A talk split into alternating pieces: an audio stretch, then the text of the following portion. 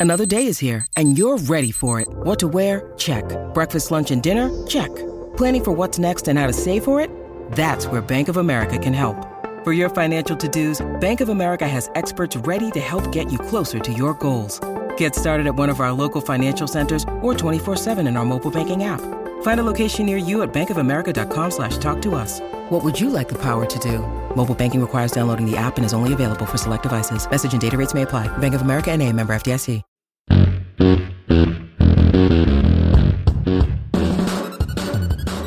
Welcome in A to Z Sports powered by BetMGM. I'm Austin Stanley. He is Zach Bingham. Make sure you follow us all over social media. We are Nashville's on demand sports talk network going live every weekday morning on Facebook, YouTube, and Twitch. Links to the show on our Twitter timeline, on our, excuse me, on our uh, Instagram. Also, hit us up on TikTok as well. Got to thank our sponsors because they make it happen for us and they help out you guys like Wilson County Hyundai. Make them a part of your new car buying process by going to see them in Lebanon or at wilsoncountyhyundai.com. The Bone and Joint Institute, boneandjointtn.org, the region's destination for comprehensive orthopedic and sports medicine care. Farm Bureau Health Plans get better with Farm Bureau Health Plan that's better coverage, rates, and service. Learn more about a health plan for you, fbhp.com slash ATOZ and Hughes and Coleman Injury Lawyers, the official injury lawyers of the Titans. If you've been injured in a car wreck, call them 800 800 4600. So, Zach, uh, we talked a lot yesterday about what who was to blame for the Titans' loss to the Kansas City Chiefs, and we got into it about what the Titans are a good or a bad football team. Uh, but I think the fact that the Titans were able to hang with the Chiefs on Sunday Night Football to take it into overtime and also uh, to really you know be within that opportunity to win a game with a backup rookie quarterback said a lot about what Mike Vrabel and the Titans are as a football team uh, with their ability to, to fight that tight uh, with one of the more elite teams in the NFL. Well, yeah, they, they fought hard, and Kansas City has had their ups and downs more so this season than last season. But Kansas City was playing good football heading into that game. And then all of a sudden, they ran into the buzzsaw that was the Titans' defense. We knew that the Titans' defense was solid. We talked about it all offseason heading into training camp that this could be the best defense in the league. Harold Landry goes down with an ACL, and you've had to adapt. The back half of their defense has struggled, and Caleb Farley has been non existent as a first round pick mm-hmm. from two years ago, right? So, like, all of those things, and they're still playing good football. And one of the things that we praise Jon Robinson look, we do good things and bad things, just like everybody in life. Jon Robinson has his good qualities as a general manager and bad qualities as a general manager. I think he set this team up to fail offensively of not giving Ryan Tannehill in the passing game as much help as they needed. But he also has been very good at finding guys off the street yeah. to come play defense and come make plays. Yeah. And they have made plays. And we've seen that over the last several weeks of guys that were not on this roster to begin the season. Yeah, Andrew Adams is somebody who's made a big impact. Uh, there's, you know, guys like uh, Mario Edwards Jr. having a big day, uh, as some others too. And so Chris Flint on Facebook says the Titans lost point blank, but the gap between them and the Bills and the Chiefs is not as wide as Chris thought. Now, the gap between the Titans and the Bills on Monday Night Football in week two was a monstrous gap. Uh, but the Titans had guys playing at cornerback that are no longer playing at cornerback, like Tre Avery and Caleb Farley. Uh, they gave up a bunch of passing touchdowns and explosive plays to the Bills offense. So let's go well, to no. Well, let, us yeah. I want to talk about that real quick. Sure, because things have also evolved where the Chiefs, I think the Titans found some of their flaws, right, on Sunday night that maybe a lot of people didn't know that they have. And then the Bills lose to the Jets, and Josh Allen hurts, I think, an old nerve that Titans fans uh, have heard of, Marcus Mariota, where on his throwing hand, his feeling and that thing, and we know all about the nerve in the elbow, right? With yeah, it's the, a, old, a mil- the ulnar nerve, a millimeter a day. It grows very, very slow at a snail's pace and so, does that throw a wrinkle into the Bills season? The merging Jets, the mm-hmm. Miami Dolphins that have played better football. I mean, there there are these and look, the Baltimore Ravens last night beating the Saints, Lamar Jackson playing pretty good football. So like all of these things said, the Titans, I think, are in a good situation within their division. And maybe, well, I will say not maybe, they are in a better situation in the AFC than what we originally thought before the season started. Thought the Broncos and the Chargers going to be a lot better than the Broncos and the Chargers, right? Yeah. The, yep, the yep. Bengals, we thought the Bengals were going to be, and they they blew out the the Panthers this past weekend, and they're starting to play good football. But Ja'Marr Chase, right, the the injury to his hip, so that's influence. So there are some things that we are learning about this AFC that maybe we didn't. And one good thing is the rest of the AFC South is disastrous. Ugh. We'll talk about the fired head coach in Indy. Houston may be the worst team in the league, and Jacksonville can't get off two wins. Oh well, they, they, They can, did. but they're they they're not good. They're a shell of themselves. So I, we're we're through week nine. There's 18 weeks in the season. We're halfway through. We've learned more, but we've also learned about the Titans, good and bad. Yeah, so let's play this video from Mike Vrabel that he said yesterday in his Monday press conference after the Titans returned back from Kansas City from a late night overtime loss. Really a- about this team's culture overall. Yeah, I mean, there's all yeah pr- improvement, yes, and then you know there's things that that all of us could have done to to be better. You know, you get you got to convert some third downs and you know be able to to stay on the football field and you know what I like is everybody's you know everybody's disappointed. Everybody knows the opportunity that we had. You know, offenses you know wishing that they would have been able to help the defense, but I didn't hear one time and I can promise you I, I won't about the defense having to go out there and man they can't get a first down. I mean that's I, I'm lucky that that that doesn't happen. You know, it's just it's easy to do. Human nature says that you start pointing fingers or hey man, I don't want to be out here 100 plays. You guys aren't doing your job and you know, everybody I believe this is in it together. You know, I mean again, I go back to the special team. You watch Hassan run down there you know, stone the guy on the kickoff, and, and guys are jacked up and excited, and and that that stuff will always be important to me because I know it makes a difference. There, what Vrabel ended there about the Hassan Haskins tackle on special teams and the sideline jumping off. I mean, Cris Collinsworth said that mid broadcast in that moment of, my God, like look at look at how they reacted, and that's typically what you don't see from NFL teams is you see that type of emotion and passion on the sideline uh, from high school and college teams reacting like that. But the Titans have that type of culture. Zach, what was uh, one of your bigger takeaways from listening to Vrabel's comments right there yesterday? Well, I think Vrabel's absolutely right that it is hard to find because the defense is looking, and the defense is not naive or stupid. They know how untalented the offense is besides Derrick Henry. They know how talented the king is, but they also know what is around him. And look, I, they're probably angry and upset internally, but what they show, you know, what Mike Vrabel is saying is what they're showing is not that. Now, it's the coach's responsibility to improve the offensive side of the football because they were disastrous. It's tough, and I want to bring something up. It is tough to sit here and look at the offensive output or lack thereof on Sunday night. And I saw this on PFF, uh, our next gen stats, excuse me, for the NFL. Look at the average receiver separation. I'm going to break down Chig Okonkwo's uh, receiving yards compared to everybody else, but look at the league average. Chig had 2.24, really essentially on a 48 yard play that we all know, right? Well, that, that's yards of separation, right? Yes. And so that has nothing to do with that. That's how open they are or how un- not open they are. Yes, well, Chig only had one reception. That was Yeah, it. but that's that's not on that's not on reception, Zach, because if that's based off of routes run. So And it's not look at but look at the rest of them. no for sure. It's because they're not Look open. at, look at Cody Hollister. Look at Conley, who just look at Robert Woods. Yeah. Like for defenses to look at this and see how bad these wide receivers are that are running routes, on top of you've got a rookie quarterback. And the point I wanted to make about Chig is they have, you know, Malik Willis had 80 yard passing.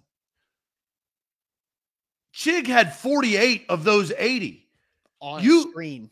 You blinked twice, and Malik Willis only threw for 32 yards without that play. And that was the first play of the game for the for the Titans offense. That is disastrous. Yeah. And so, and we'll revert back to the, the Vrabel video. We may play it again because more people have piled in. But the defense knows how bad the offense is because they sit there and watch it. They've got the best seat in the house. They Mhm. are literally on the field, whether they're and and they're tired. They may not even be watching them because they're trying to take a blow because they've played 91 snaps, right? I think the unique part about this is what Mike Vrabel said, I believe, and those are actions, right? The actions of them not getting upset at the defense. And then we saw on Sunday night after the game, Derrick Henry shake every defender's hand Mhm. because Derrick Henry knows how bad the offense was as a whole. And Derrick Henry is an offensive player. Right. So, you know, we pointed fingers yesterday. Mike Vrabel says they're not pointing fingers internally, but we pointed fingers at Todd Downing as probably the biggest reason Well, why the that's our Titans lost. job. Yeah, absolutely. I'm just uh, making that transition there. But uh, we will go ahead and ask you guys. We'll play the Mike Vrabel, Vrabel comments uh, one more time. And we're to ask you guys a question about your expectations. But first, Zach, tell everybody about Farm Bureau health plans. Yeah, FBHP.com is where to go to get your new health plan. I got my new health plan at the beginning of this year. Man, I am glad that I did. I save on health, dental, and vision, and I get hooked up with better service, better coverage, and better rates. 200 plus locations across the state of Tennessee. If you live in Tennessee, make sure you check out Farm Bureau Health Plans. They have the perfect plan for you and or your family. You may be single, you may be married, you may have two kids, you may have one kid, you may have five kids, you may have 10 kids. I have no idea. But they have your plan that fits you and your family. Visit fbhp.com slash A to Z today and check out your brand new plan. Get a quote today and then make a decision. Also, download the BetMGM app. You should absolutely do that. And when you do, use our code ATOZ Sports. You get a risk-free bet on pro football up to 1000 bucks. A great way to start your sports betting career on BetMGM. So again, download the app, use our code ATOZ Sports, risk-free bet up to $1000 on pro football. Visit betmgm.com for terms and conditions. 21 or older, Tennessee only new customer offer. All promotions are subject to qualification, eligible requirements. Wards issued at knowledgeable free, free bets or site credit. Free bets expire seven days. For problem game sport, call Tennessee Red Line 800 889 9789. All right, let's play that Mike Vrabel clip one more time, and then we will ask you guys a question about the Titans culture. But here's Vrabel. Yeah, I mean, there's always yeah pr- improvement, yes, and then you know there's things that that all of us could have done to to be better. You know, you get you got to convert some third downs and you know be able to to stay on the football field and you know what I like is everybody's you know everybody's disappointed. Everybody knows the opportunity that we had. You know, offense is you know wishing that they would have been able to help the defense, but I didn't hear one time and I can promise you I, I won't about the defense having to go out there and man they can't get a first down. I mean that's I, I'm lucky that that that doesn't happen. You know, it's just it's easy to do. Human nature says that you start pointing fingers or hey man, I don't want to be out here 100 plays. You guys aren't doing your job and you know, everybody I believe this is in it together. You know, I mean, again, I go back to the special team. You watch Hassan run down there, you know, stone the guy on the kickoff, and, and guys are jacked up and excited, and and that that stuff will always be important to me because I know it makes a difference. So there's Mike Vrabel on his culture. So the Titans are five and three. They're right now the fourth seed in the AFC as being the AFC South division leader. So Zach, let's ask this question to get everybody more involved. How much do you trust the Titans to meet your expectations? How much do you trust the Titans to meet your expectations one through 10? This is not going to be a conversation where somebody's wrong and somebody's right. Everybody's got expectations on this team. I have expectations. Zach's has expectations. And all of you guys watching the show right now have your own expectations. So I don't know what they are for you, but how much you trust them to meet your expectations on a one through 10 basis. Um, Zach, I'll kind of let you start off here with, with how you feel about this team. Well, I think this is the right time to do this because you're midway through the season. You know more about the team. Injuries have happened, adaptation, all of that other stuff. Right. You find out, we know what the identity of the football team is. Now, we could assume it going into the year, and some of our assumptions would have been correct and some of our assumptions would be incorrect. So my expectations for the football team has maintained the exact same at the beginning of the year when we did our predictions. There'll be a playoff team. I thought the AFC South was going to be better, mm-hmm. But I did feel like the Titans were going to be a playoff team. I still, you know, guy, the AFC South so bad. It's wild. And so my expectations were them to lose into the playoffs, right? First game, I felt like they were going to go up against a better team, get into a fight, and lose that fight. So those are kind of my expectations. So can they exceed my expectations? Would be winning a playoff game. I think now, now that I understand the AFC South, now that I understand the AFC as a whole, who the potential matchups would be, now knowing that they don't have the tiebreak against Kansas City and Buffalo, that's good information to now understand mm-hmm. after Sunday night football. So I look at this team and I look at culture versus talent. They don't have the talent to get to the Super Bowl. They cannot get to the Super Bowl. I will say that with confidence. I do not believe that they can get to the Super Bowl. Can they win a playoff game with Ryan Tannehill, not Malik Willis, right? I think that's with Treylon Burks and Kyle Philips as they come back off injured reserve at some point in time with this defense. I think on a scale of one to 10 to meet my expectations or exceed my expectations, I think I'm probably right around a 6.5 for them to possibly win a playoff game, which before the season, I was below a five because I was thinking that they were going to lose. So I have learned more about their defense the possibility of Treylon Burks coming back. Malik Willis cannot lead this offense. I mean, I think that's been confirmed. Sure. He doesn't have the offensive capabilities at this point in his career.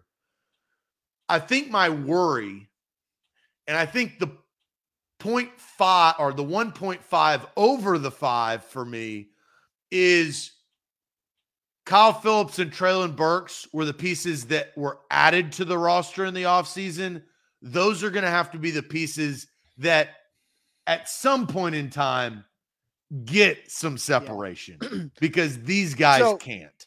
But let's also remember uh, the Titans in the training camp process throughout July and August. Kyle Philips and Treylon Burks were some of the better playmakers they had in training camp.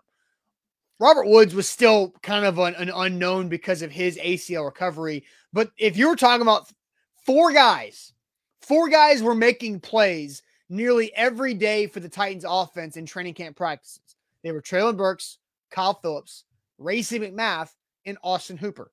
You've had three out of the four guys have time and are currently on injured reserve, and Austin Hooper unlocked, right? Starting to make some plays down the field for this Titans offense, regardless if it's oh, Ryan God. Tannehill oh, or Malik Willis uh, throwing the football. No. I just had to say that just to get you to react the way you did. So, but again, those four guys were the ones that were making the most plays day in, day out in practice, whether it was against the Titans defense or against the defenses they played against in joint practices, being the Bucks and the Cardinals. So, one through 10, what is your trust level? I'll answer mine here in a second. Uh, and Tank Sinatra said, I don't know what my expectations are at this point, Austin. Well, you can figure that out for well, yourself. That's the, that that yeah. is really the base of the question, exactly. right? Is what and I this is how I went through the exercise. I took my expectation at the beginning of the season saying playoff team, playoff loss. I reassess now. I still think they're probably a playoff team, possible playoff loss. So right. That, so you're at a six and a half uh, comp trust out of 10 for them to meet those. Well, yeah, because now I, I know that they're, well, I don't know. There's a, probably an 80 to 85% chance that they're going to make the playoffs, right? Yeah. That's my knowledge of the AFC South. Right. So sure. that's the trust level. All right, so let's see. Uh, Sean says 10 because his expectations were to win the AFC South. And so he thinks there's a 100% chance uh, that he trusts the Titans win the AFC South. Steven says 9.5. His expectations were already in the dirt and they surpassed him. So Stephen King in a much different situation there. Uh, let's see. Uh, Jay says nine because his expectations are low. Ten, Nick says 10, expected him to win the South and lose the first playoff game. So he feels like that's what's going to happen. Caleb's the same exact way with his 10. I see O with a three, Jacob with a five, William with a seven. Uh, Darren says 10. Expectations to work to win the division and then L in the playoff. Jameson says zero slash one. Uh, his expectations are nowhere near attainable for this team. Uh, Zoe right there with Jameson. He says his expectations were a Super Bowl, so zero. But that's fair, right? That's self assessment of where you thought and where yeah, you are. That's the whole point. Like usually we have uh, a right and a wrong answer based on everybody's opinion here. Uh, no, nobody's wrong in this. We're just kind of taking a you know wind check, temperature check to see where everybody's at uh, right now. Ed says Super Bowl champion or bust. So he's probably thinking bust right there. Guy says six. They are who we think they are. Uh, uh, Rogers is five, but his expectations weren't that high. So go back to that last comment at six. They are who we think they are. Guy, I agree. And I think the only reason why I'm at a 0.5 above you is I, because okay. of the expectations of what could be of the two rookies that they drafted. Austin, we know that Treylon Burks and Kyle Philips are better than Dez Fitzpatrick and Racey McMath, right? We know that. So I'm kind of giving that benefit, but both have been injured and I don't know how healthy they will actually be when they get back, too. So that kind of lowers them. If they were fully healthy and you know getting experience, catching passes, getting separation, I think differently, but that hasn't been the case. Yeah. Uh, hey, thanks to uh, our guy Philip uh, for the super chat comment there on YouTube. Get, been getting a lot of those last couple days. He says my expectations the same effort Vrabel to improve the offensive scheme since 2020. Uh, expectation uh, for championship game, which is at a one. So stubborn culture. So Phillips says stubborn culture. I don't know if you can really say that they're a stubborn culture because I think the culture is what's getting this team in the victory uh, column. Don't you think? Yeah, but their talent is preventing them from winning the games that they probably are going to need to win. That like Philip, I I understand what Philip's comment is the, like 2020 was unique, right? That offensive scheme worked, but Arthur Smith's not walking through this door, right? You have worse offensive coaching in Todd Downing, worse. Tim Kelly, you don't get to talk to him, so you don't know what the hell he's doing.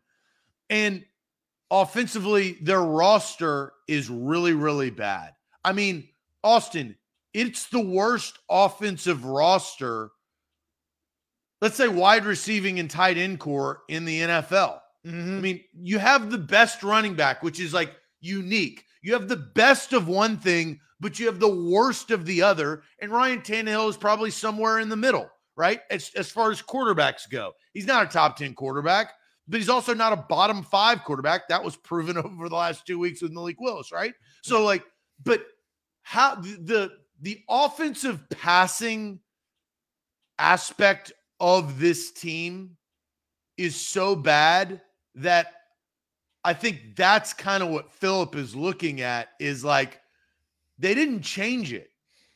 Like they tried to fix their bad passing offense with two rookies. Well, and Robert, yeah.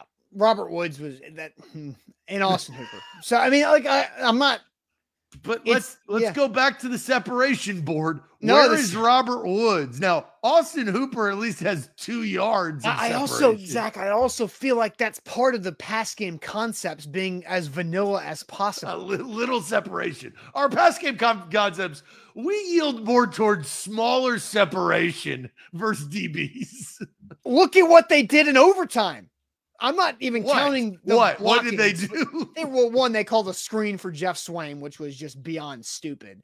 But then they just ran down the field and stopped and turned around. Like there was no route. It was just like, hey, go run over there and then stop and look at me. There was no crossing routes. There was no attempt at misdirection or anything like that. So you know, I, I, don't know, but Bork, uh, Bork, real quick, Bork Borkin says, with every super chat comment on YouTube, Zach and Austin will feed Sam. Yeah. So all of uh, your super chat comments go towards uh, Sam's lunch. Uh, so if you want to think it, think and of it Sam has never actually been to lunch. That's no, something Sam has. Sam doesn't know what lunch money means because when he went, because he's, I mean, I don't know this for a fact, but uh, again, Sam uh, No, see, Sam is Sam is smart, intelligent. He's just the life experience. That's all we're pointing Well, out. and he just grew up in a different era than most people watching. So there you go. So you can always uh, but I think I will. I'll give cre- credit. I'll give Sam a little credit here. I do think Sam is not like the others. I think Sam has a little bit more street smarts than like some dumb Well, Gen Zers Uh, that Zach, we see uh, on you TikTok. missed you missed throwing shade yesterday, where Sam was uh, throwing shade at Bank of America for taking two weeks to send him his debit card, and because grocery stores won't take Apple Pay, and we were like, Sam, like there's like five Bank of America buildings you passed on the way to the grocery store. but I support Sam in No, his no, no, cause Uh, because Apple Pay should be at every no, I, I, I don't, I effing don't, grocery store in this country. I don't disagree with that. But Sam did not think of the fact that he can walk into a bank and they can give him money to go to they can give him cash or that he can go to the grocery store and pay via check. That's what Sam had no no concept of, which was the funny conversation about that. Uh, but anyway, A to Z Sports here live on this Tuesday. So here's my answer. So again, back on topic here, asking the question: How much do you trust the Titans to meet your expectations one through ten? My expectations were them for them to win the AFC South and win a playoff game. I think they're going to do that. I still think they're going to do that. I think my trust level at that, winning a home playoff game because of the culture, you say six and a half to lose a playoff game. I say seven and a half to win that home playoff game. I feel like the Titans can have a shot to win every home game they line up in. And again, the home playoff game is not against the Bills. It's not against the Chiefs. I mean, maybe the Bills. If if Josh Allen's injury with the ulnar nerve is significant, the Dolphins and the Jets are not too far away to maybe surpass them. That's Or the- fair. So that that's that. But it's not gonna be against the Chiefs. So I think I'm at a seven and a half trust level out of ten that the Titans can go in and beat whoever that wild card team is in the AFC for that wild card home playoff game. Well, so I've maintained that Ryan Tannehill, this is actually something that I do think is in the Titans' favor. And I, I don't, it's crazy to say this, but I think the fact that they have lost two consecutive home playoff games and they are more than likely going to host another one based on the division, I think that pressure helps this team because they've two times they've wet the bed in front of their home fans. Yeah. One against Lamar Jackson, we saw that live. Then the other in a divisional game when they're the number one seed in the AFC, and Ryan Tannehill had the worst playoff game of his career, right? The second worst game probably of his career. And so I do think that all Ryan Tannehill, he's been chugging Celsius on boats all offseason to get back to that point in time. It looks like the Green Bay Packers and Aaron Rodgers will not get back to that point in time of being in an NFC championship game with an opportunity to go to a Super Bowl. Things are not trending in that direction. Things are trending in the direction of the Titans getting back to a home playoff game situation, maybe with better players than they have now, right? Currently, the roster is bad. Treylon Burks and Kyle Philips Austin, I think you and I both believe can improve to a degree. I, I don't think it will be gangbusters, but will improve this offense in some way, some shape or form. Absolutely. I think the pressure of them losing the last two years helps the Titans to possibly win that game, depending on the matchup. You know, they play Buffalo at home because of some things, and Josh Allen is finally, you know, healthy in a playoff game. Maybe I think differently, Yeah, but because of some things and some stuff, and you never really know how it's going to go. Yeah, absolutely. And I, I think, and Sam and I talked about this uh, last Wednesday, Zach, when you were out, uh, but about what the schedule has turned into because the Titans played right next to the Chiefs. So everything on the right hand column, there's not a lot of games that you just look at that right hand column and say the Titans are going to lose. I mean, the Eagles are very good. Well, look, And- here, here, here it is. Uh, the Broncos and the Packers, when you are playing them, they're not good football teams, but Uh-uh. they're desperate fit football teams. And More desperate the teams can upset other be teams. I think the Titans could also be defined as desperate too. Uh, because of what they just lost out on against the Chiefs. I think the the Titans could take that Ah. Chiefs end and and use it as fuel to They're not desperate. They're the state of their division tells me that. Yeah, but I, I think they I think they and again what Mike Vrabel said in that clip that we played from yesterday's press conference is they understand what they had slip away. They understand what the win over the Chiefs could have done for them, and they had it in their hands, and it fell to the turf like a pass to NWI. And that's is is the the bummer part of it for them. I think they're going to use that to propel themselves forward. They've got two games coming up Broncos, Packers, that we thought, man, can you split those? When the schedule came out, can you split those? Can you win one of the three Chiefs, Broncos, Packers? That's a tough stretch. Why can't they beat? They can absolutely beat the Broncos. Uh, that game's going to be under 30. Take the under on BetMGM. Uh, then you've got the Packers up on the road. The Packers are terrible. The Packers scored what eight points or uh, however many points on the Lions last week, and the Lions have one of the worst defenses. Aaron Rodgers throwing interceptions all over the place. They absolutely can win those games, and so I think the Titans, the Titans can absolutely win a home playoff game, no matter who they might have coming in. They've got to improve in the second half of the season, right? They've got to develop their offensive skill set. And Todd Downing has got to improve. I think that here's the one thing that is a caveat to what you just said is that they can definitely win a home playoff game. Well, Todd Downing can definitely have a bad game. And if that happens, you're screwed because your players can't outperform your coaching, right? Because you don't have those type of players. If you can't run the football, you're dead in the water, Austin. Mhm. At one point in time, for the rest of this schedule, the Titans are going to run into a team that stops Derrick Henry, at least for like 80 yards or 73 yards. What are the Titans going to do then? And I think that is the worrisome of what you look at this team. And if that happens, I don't have any trust that Todd Downing can come up with those good pass concepts to create separation. They can't separate. You can't separate. And then on top of that, if that's just talking about separation, Austin, we haven't even gotten to the ability of catching the football, which they don't have.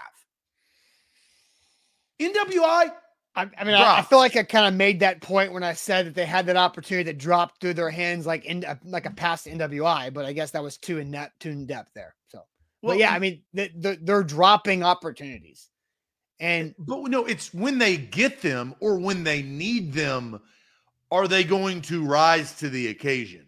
Right.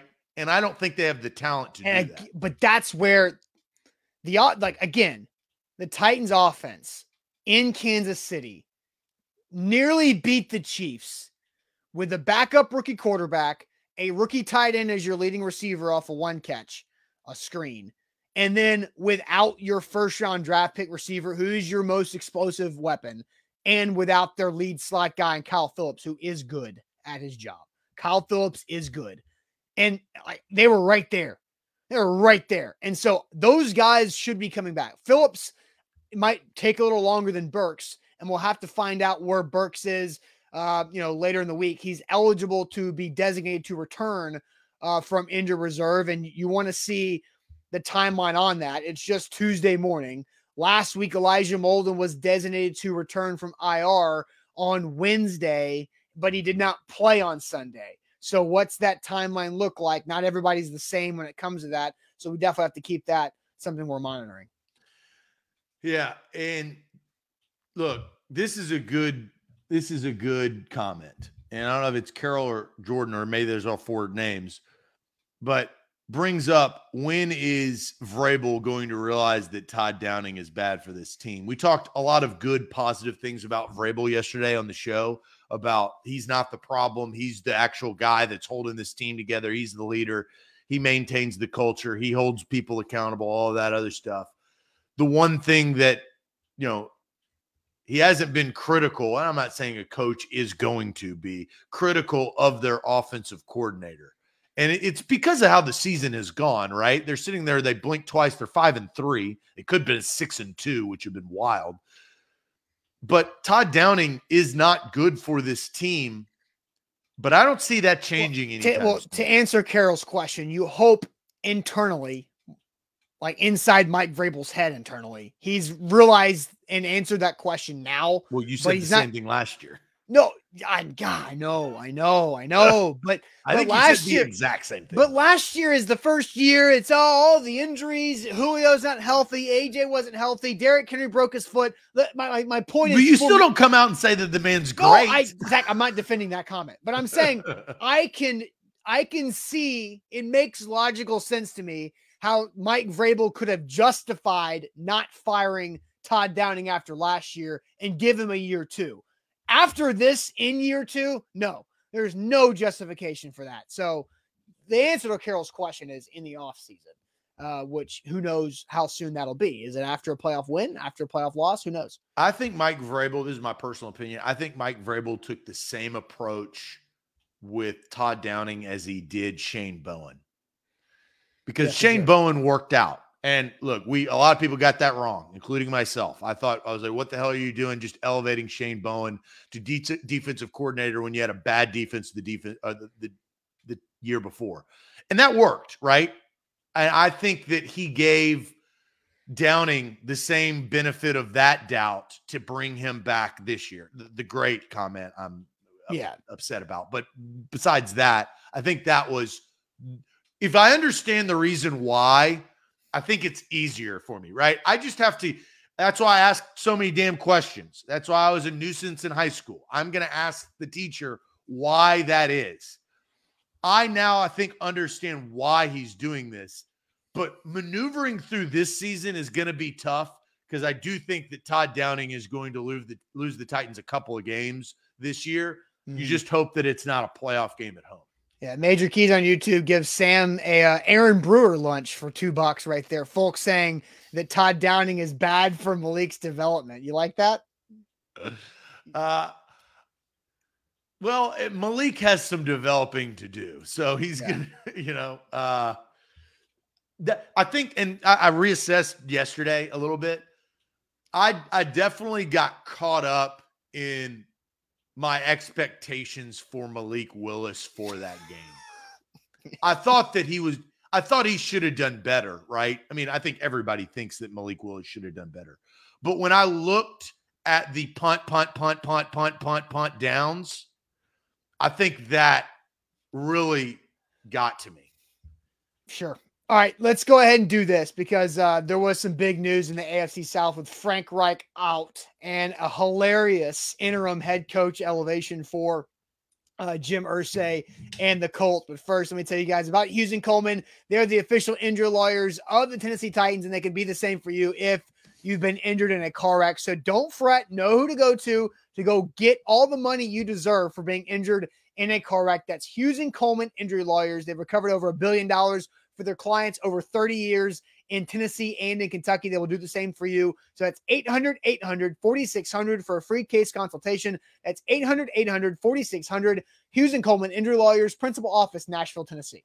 I got to make sure this is one thing I didn't do last night. I put a bet. I, I, I woke up and started working. I didn't check my bets.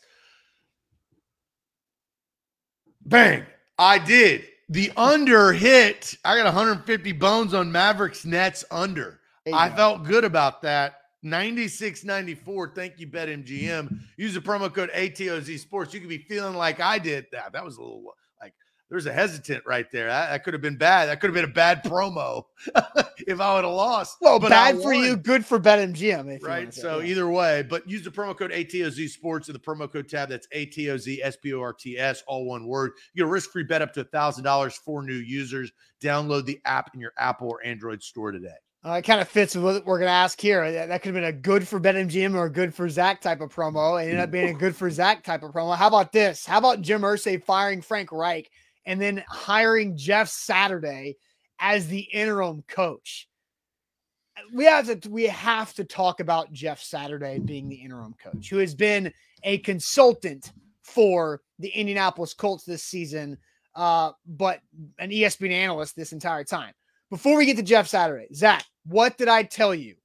The same day we talked about Matt Ryan getting benched, and we played the Frank Reich video of him talking about uh, Matt Ryan getting benched. What did I tell you? I told you Frank's next. He knows he's next. He knows he's done. Jim Irsay isn't done benching people because Jim Irsay benched Matt Ryan and then Jim Irsay fired uh, Frank Reich yesterday.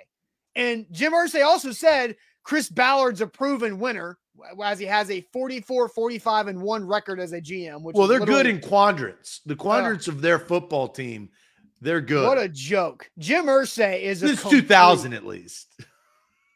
Jim Irsay is a complete joke. They're a high quadrant team.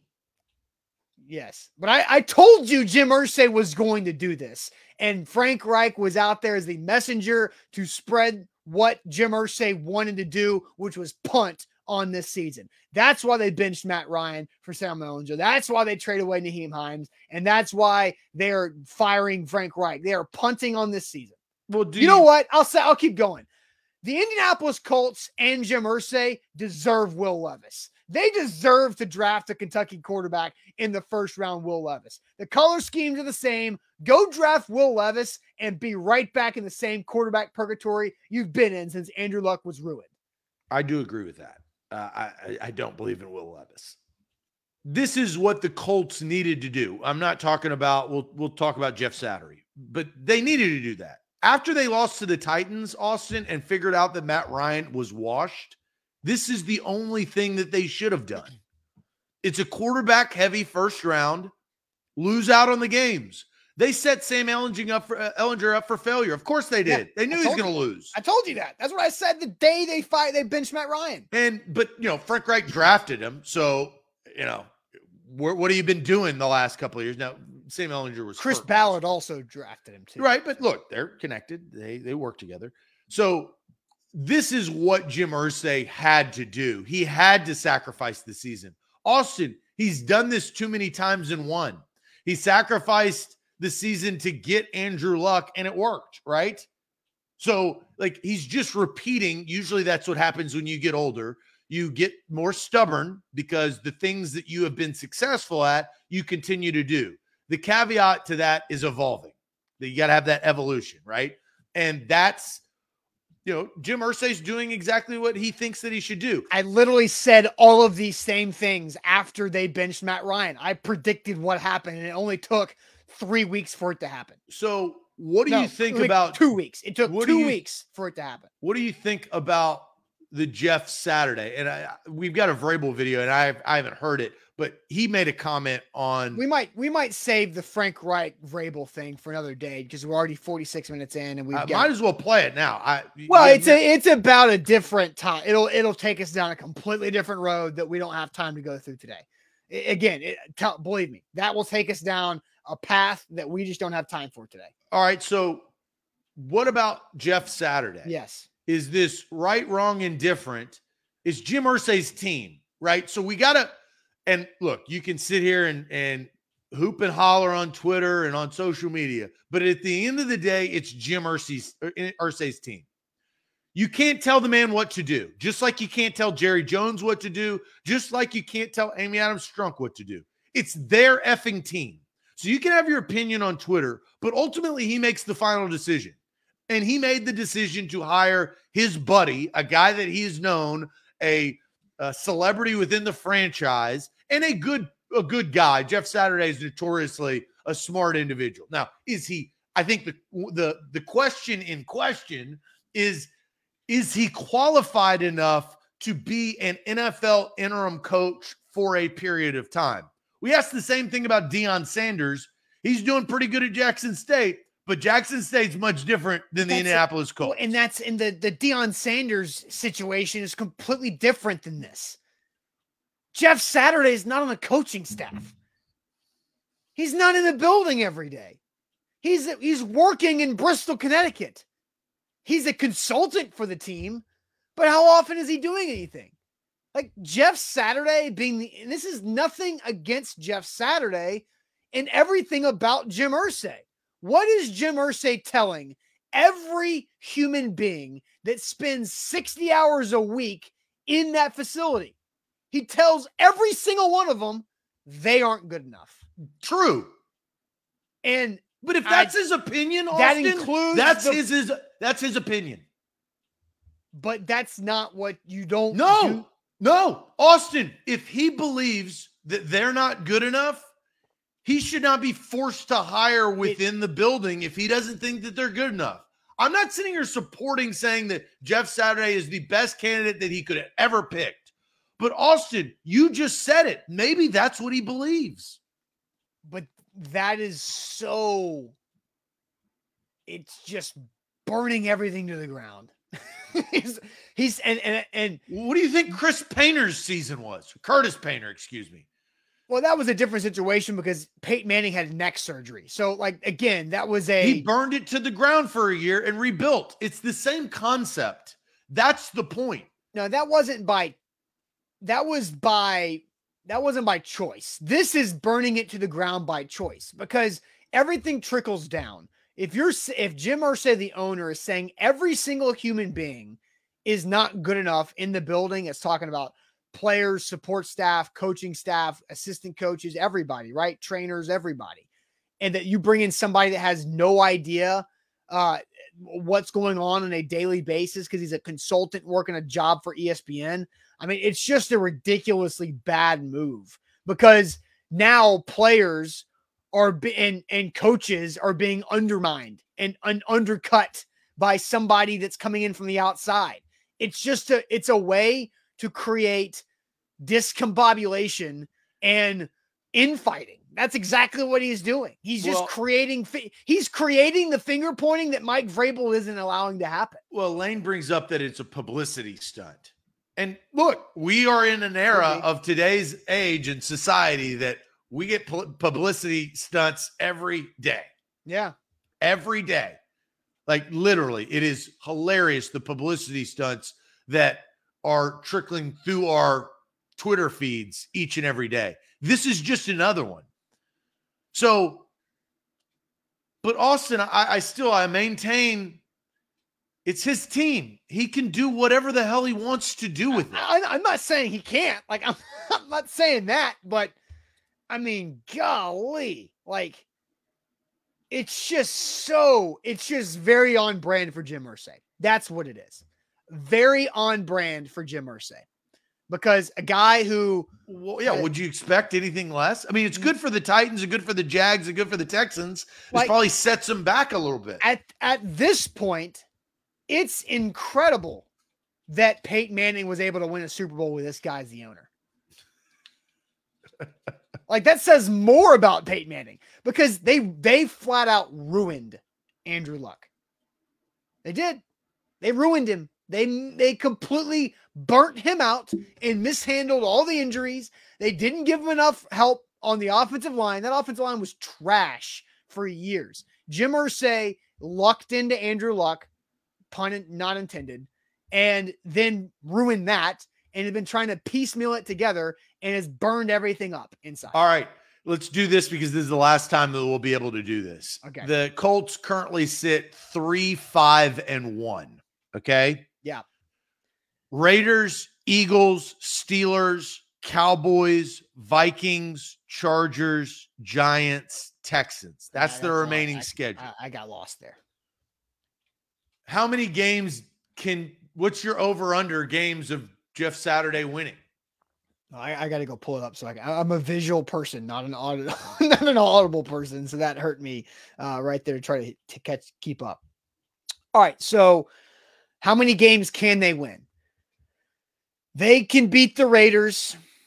You know, interim coach juice bump. I don't know. Does it count with Jeff Saturday? Maybe. They can beat the Raiders. They can beat the Steelers at home.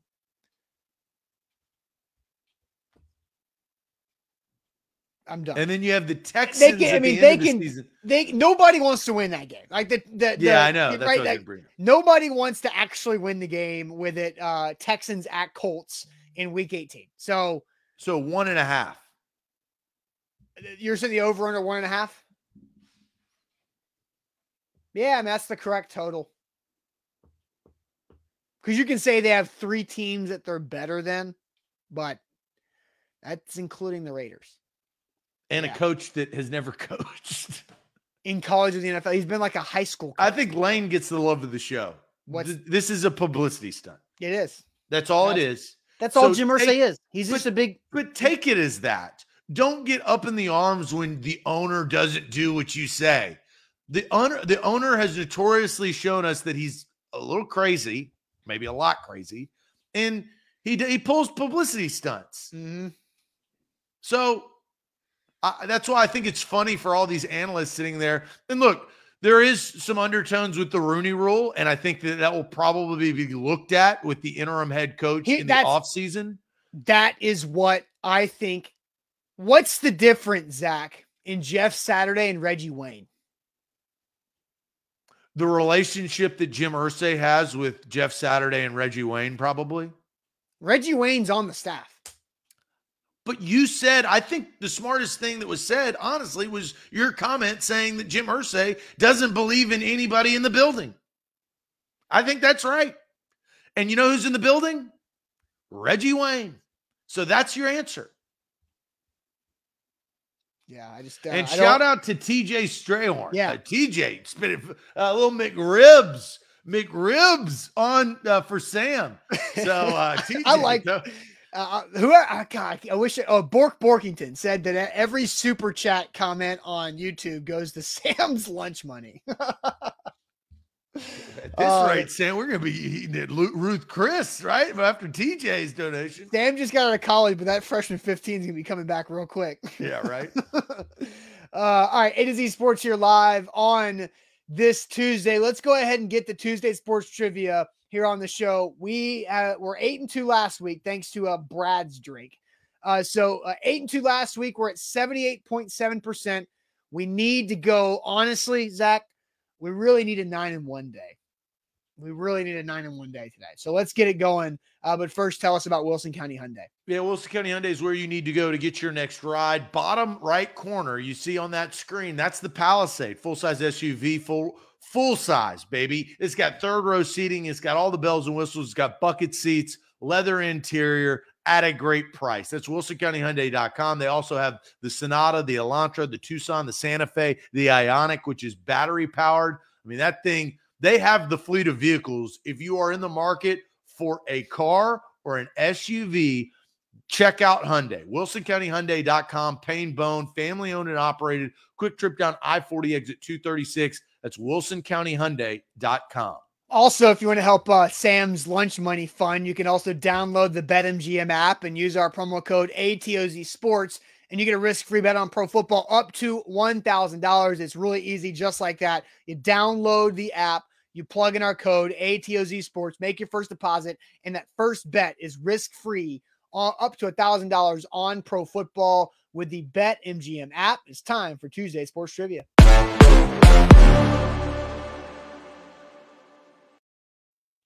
All right, Zach, we've got 10 questions and one rule no Googling. That's it. One rule, no Googling, 10 questions, seven sports, three non sports.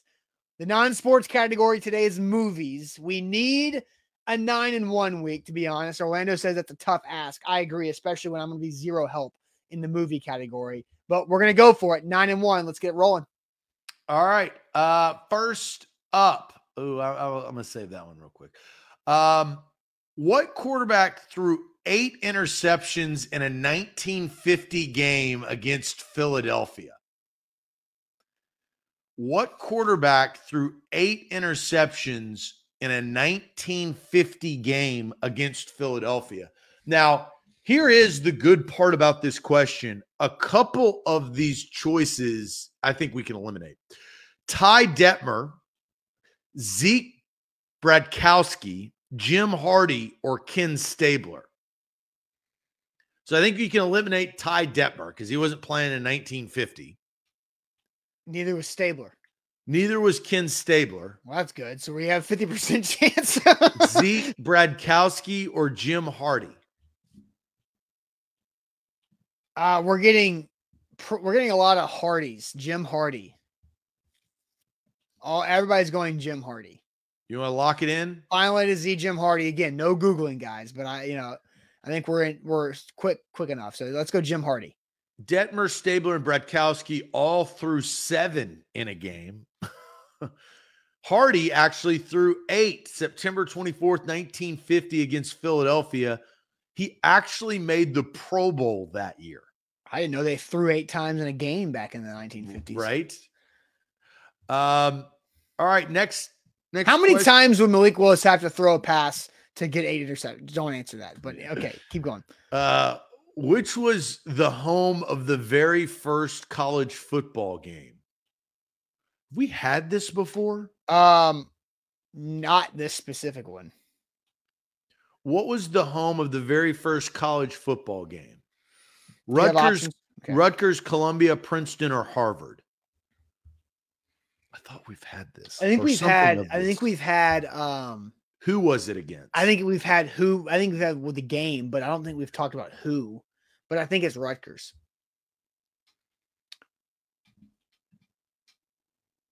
I think it's Rutgers.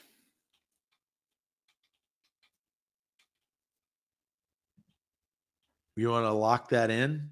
Yeah, it's Rutgers. No, we haven't had this specific question. We've had who played in the first college football game, not where was it played.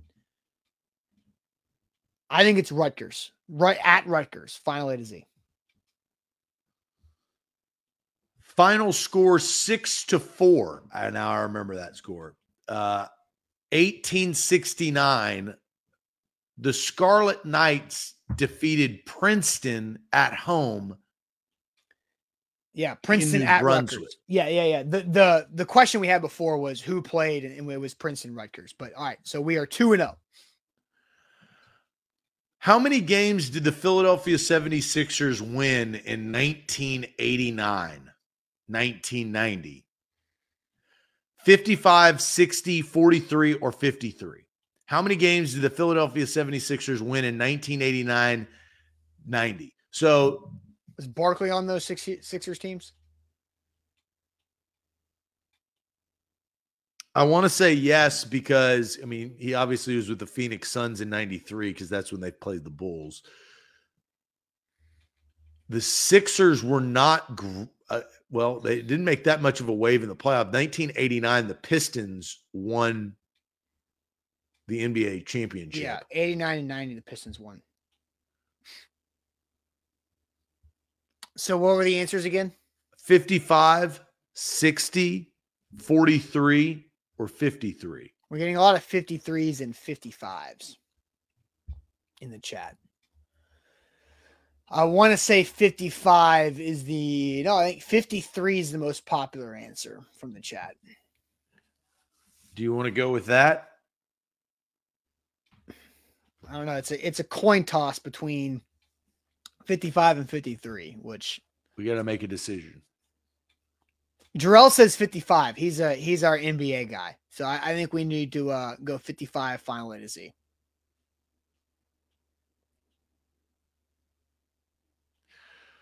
The Philadelphia 76ers were second in the Eastern Conference, winning 53 games Ah, that year. that's 53 and 55. That's too close for multiple choice. That's weak. well, here's another one that's close. Mm, two and one. What was Patrick Ewing's highest scoring average? 22.8, 24.5, 31.4, or 28.6? I I you're gonna have to read those again. What was Patrick Ewing's highest scoring average? 22.8, 24.5, 31.4, or 28.6. So it's it can't be 22.8.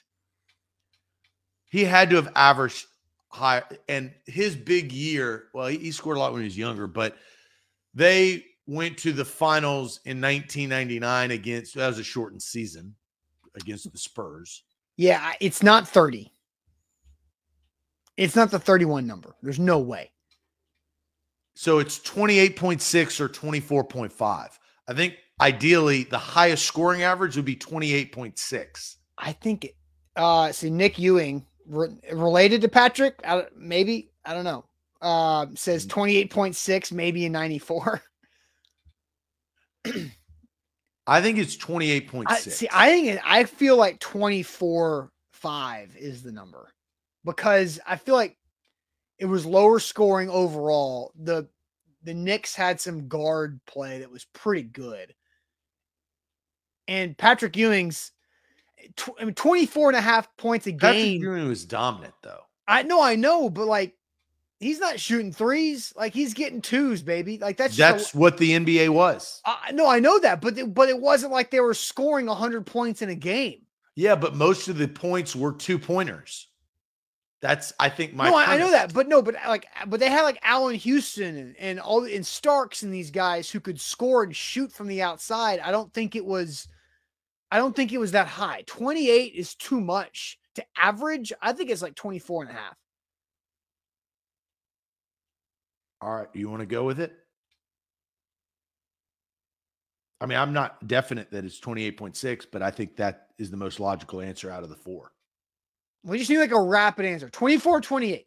What do people think say in the Well, chat? here, what, what do you want to do? I, I I say 24 and a half. You Final lock that in? Final A to Z.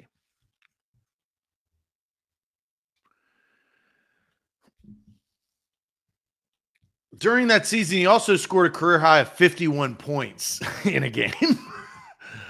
in the Yeah, eight, play it play a lot of games. in the not 19 that, that helps your average though because he averaged 28.6 points per game that year. My bad, guys. Dang it. I, I Two and two. they just 24 is too low for that type of superstar.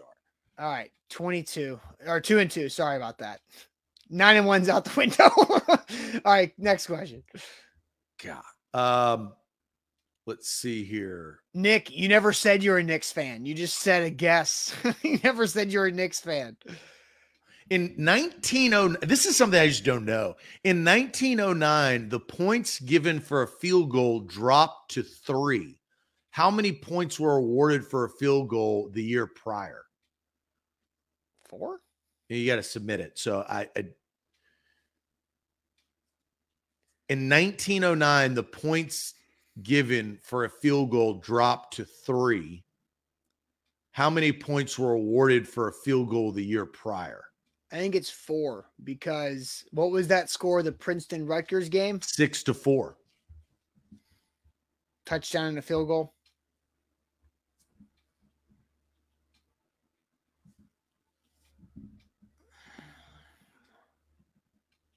I say we go four. Final A to Z four.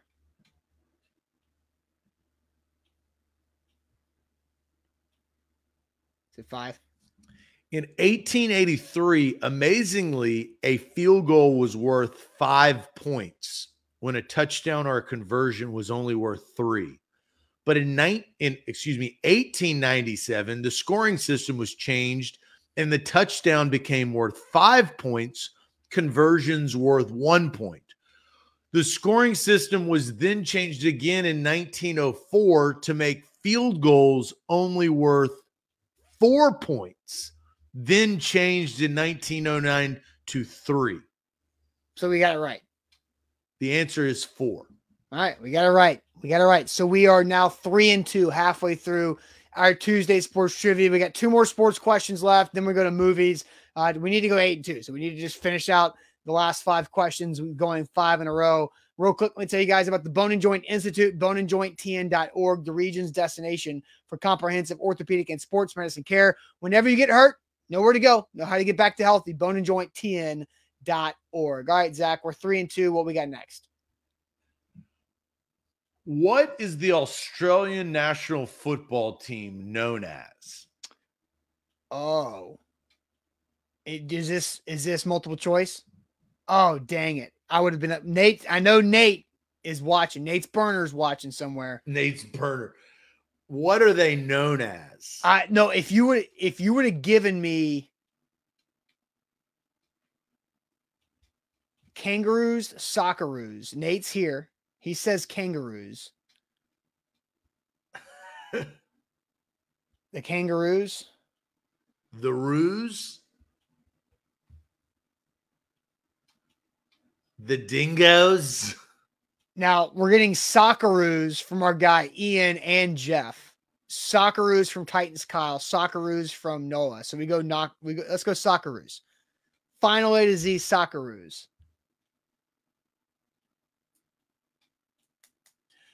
bringing joy to the Aussie to Aussie football fans for a hundred years. The Australian national football team, effectively known as the Socceroos. Hey, also Jeff Rubel, born in Australia. I think I knew that, but I probably forgot it at one point in time. Well, a couple, well, couple Australians uh, watching the show, which is always good for things well, like this. We're gonna need them again. Four and two. Oh, what we got? The Socceroos were called up to play their first ever match on June 17th, 1922. Who was their opponent? South Africa, Japan, England, or New Zealand? Who was the f- Socceroos' first opponent? Now, you know, geographically, South Africa, well, uh, New Zealand would make the most sense mm-hmm. geographically. Japan could also, too.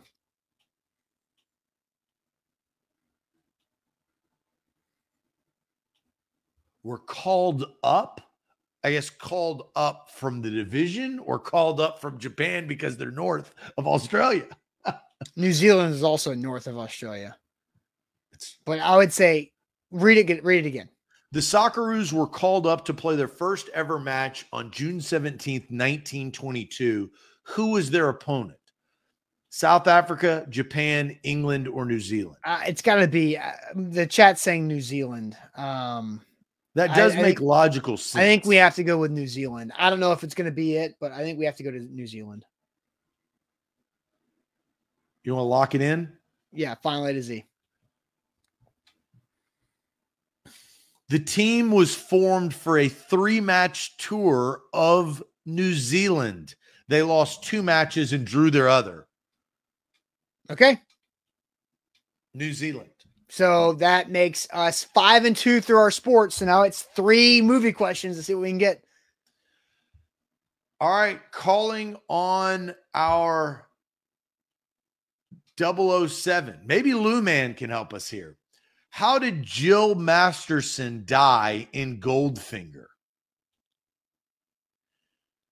She was thrown into the pool of piranhas. She was mauled by hunting dogs. Her skin was painted gold or she drowned in a waterbed. Wasn't this the piranhas? Are you talking to me or are you talking to the chat? Because I'm the chat. okay. The Good. How did Jill know. Masterson die in Goldfinger? Uh, Lou Man, of course, with uh, all the help that he is. He says, uh, bomb. Skin painted gold is what it, we're getting from a couple people. Poisoning from Orlando. Skin painted gold poisoning.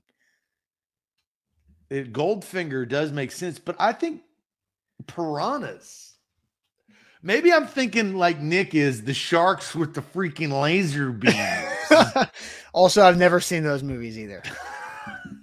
Look, when you when you grow up and your name's Austin in the 1990s, you don't go see Austin Powers because you get called Austin Powers every day. Or you could just you could have started no, a new career no. in life and been an impersonator, moved yeah, out to Hollywood. That's not how it works. Uh, so let's go skin painted gold final A to Z. Jill suffers from the most iconic Bond girl death of all time. She's covered in gold paint and dies by skin suffocation. There you go. This is something that I, I have not seen, but what is the name of Holly's cat in Breakfast at Tiffany's? I also have never seen this. now, this one you have to submit. What is the name of Holly's cat in Breakfast at Tiffany's? Now, Breakfast at Tiffany's is a iconic movie. I have not seen it, so I don't know how involved the actual cat is. Steven says cat. Nate Burner says Mr. something. Orlando says Piffles. John says, damn it, I just watched this with my wife.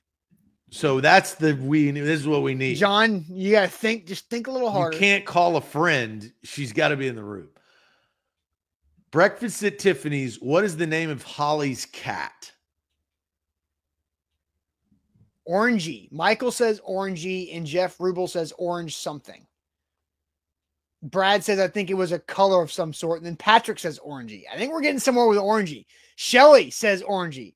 Shelly, who came in big with our uh, soap opera stuff a couple of weeks ago. You want to lock I that think in? we have to go orangey finally A to Z. And John, I hope you feel better.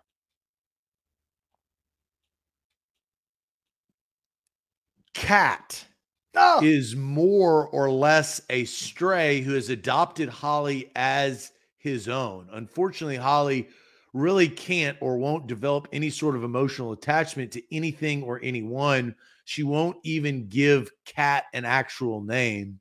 His he simply remains Cat. oh no. We had a cat early We on. had a couple of cat answers, but orangey came in real strong.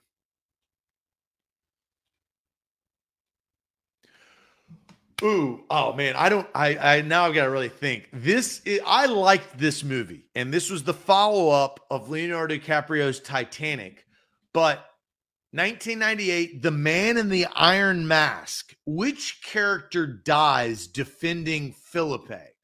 Queen Anne, Aramis, Porthos, or D'Artagnan? D'Artagnan sounds the most familiar from that movie. So, The Man in the Iron Mask is based off, I believe, Louis the 16th had a twin brother. This is a, I think it's a fictional story.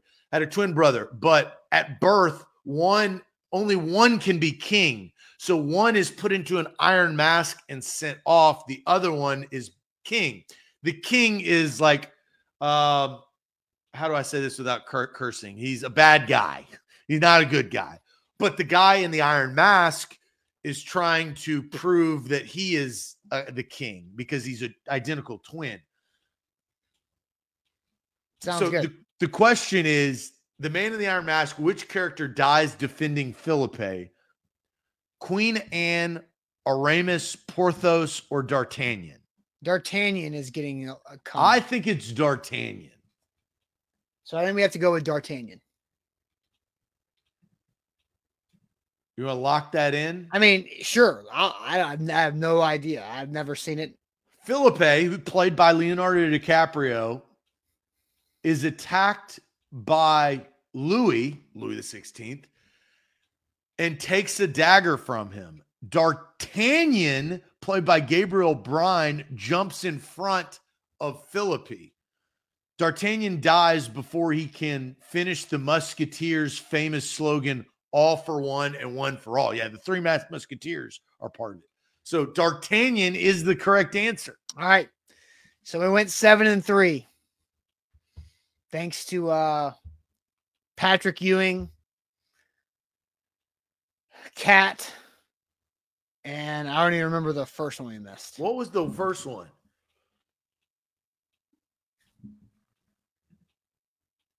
It was the third question because we started 2 and 0, then we went to 2 and 1. Sixers. Sixers wins. That was tough. Man, ah, real, real big struggle there. We're gonna have to have a really good week next week. So we've got somebody saying that Orangey is correct. So if this is a challenge flag, We have, a, yeah, we've had a challenge flag in the a couple weeks ago. According to the book, now this is a movie. It is saying Orangey. Oh, Cat was played by Orangey. So that the the cactus. So it's not correct. uh, Played by Orangey. So Orangey was the original cactus and played the character Cat. okay, so that doesn't count. Seven and three. I think there's some Googling involved there. There's no way that they knew that the Catress was orangey. I mean, but a lot of people were saying orangey. I don't know, I know. I think that they were Googling. but it was like early, and it was. I don't know about that. But I- e- I'm- either way, either way, we missed it. So a little suspect there. seven and three, not good. That means uh next week, if we want to get to eighty percent, we have to I'm with 10 Bobby. That feels super shady. Well, it was super shady that we missed it. So challenge. The the call on the field stands. Yeah. I think it's confirmed. that's not a stand. That's confirmed. Well, there's some discrepancy of cactus, so it Okay. stands. All right. A to Z Sports Live on this Tuesday. That'll wrap it up for us on this Tuesday. We'll see you tomorrow on Wednesday. Don't forget, uh, we've got uh, Buck Reising coming up live tonight on the same YouTube and Facebook channels with A to Z Sports Primetime. He'll see you then. Make sure you like the show before you go on both Facebook and YouTube. And we'll see you guys tomorrow on a Wednesday. Appreciate it as always. Adios.